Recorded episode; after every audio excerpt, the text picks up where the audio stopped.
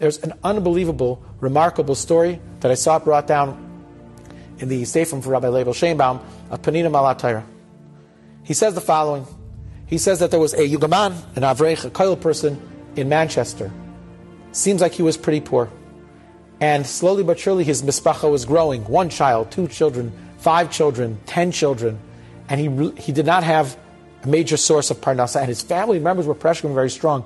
It's not responsible. You need to go to work. You have to stop learning. And he kept saying back, the Rebbeinu Shalom gives parnasa. Somehow I'm making it. And I will continue to make. I cannot just walk away from my Torah learning. I can't walk away from my daily schedule of tremendous hasmada and amelos b'Torah. Child 11. Getting a little bit more difficult. Child 12, child 13. And there was such intense pressure from his parents and his family members. You must go out. You have to support your family. And he held strong. He goes, what do you mean? The only thing in the world that's sure, the only thing in the world that could really save me and help me is the Rebbeinu Shalom.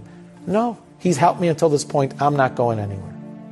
One day he comes home from yeshiva and there's a fancy official envelope. And it says on it, from the law offices of solicitor, whatever his name is, an official letter. He opens it up and it says, you're invited to the reading of a will of a Mr. John Claberry.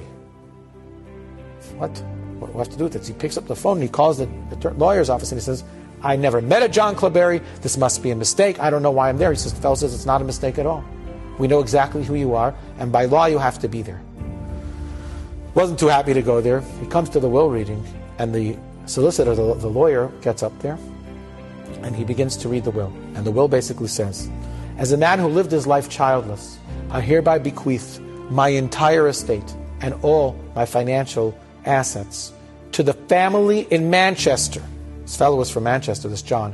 To the family in Manchester that has the largest amount of children.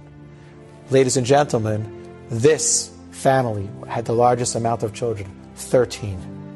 And they went from one day being poverty-stricken, being in tremendous need financially, to being phenomenally wealthy and being able to live out the rest of their life in tranquility, just focused on Torah learning.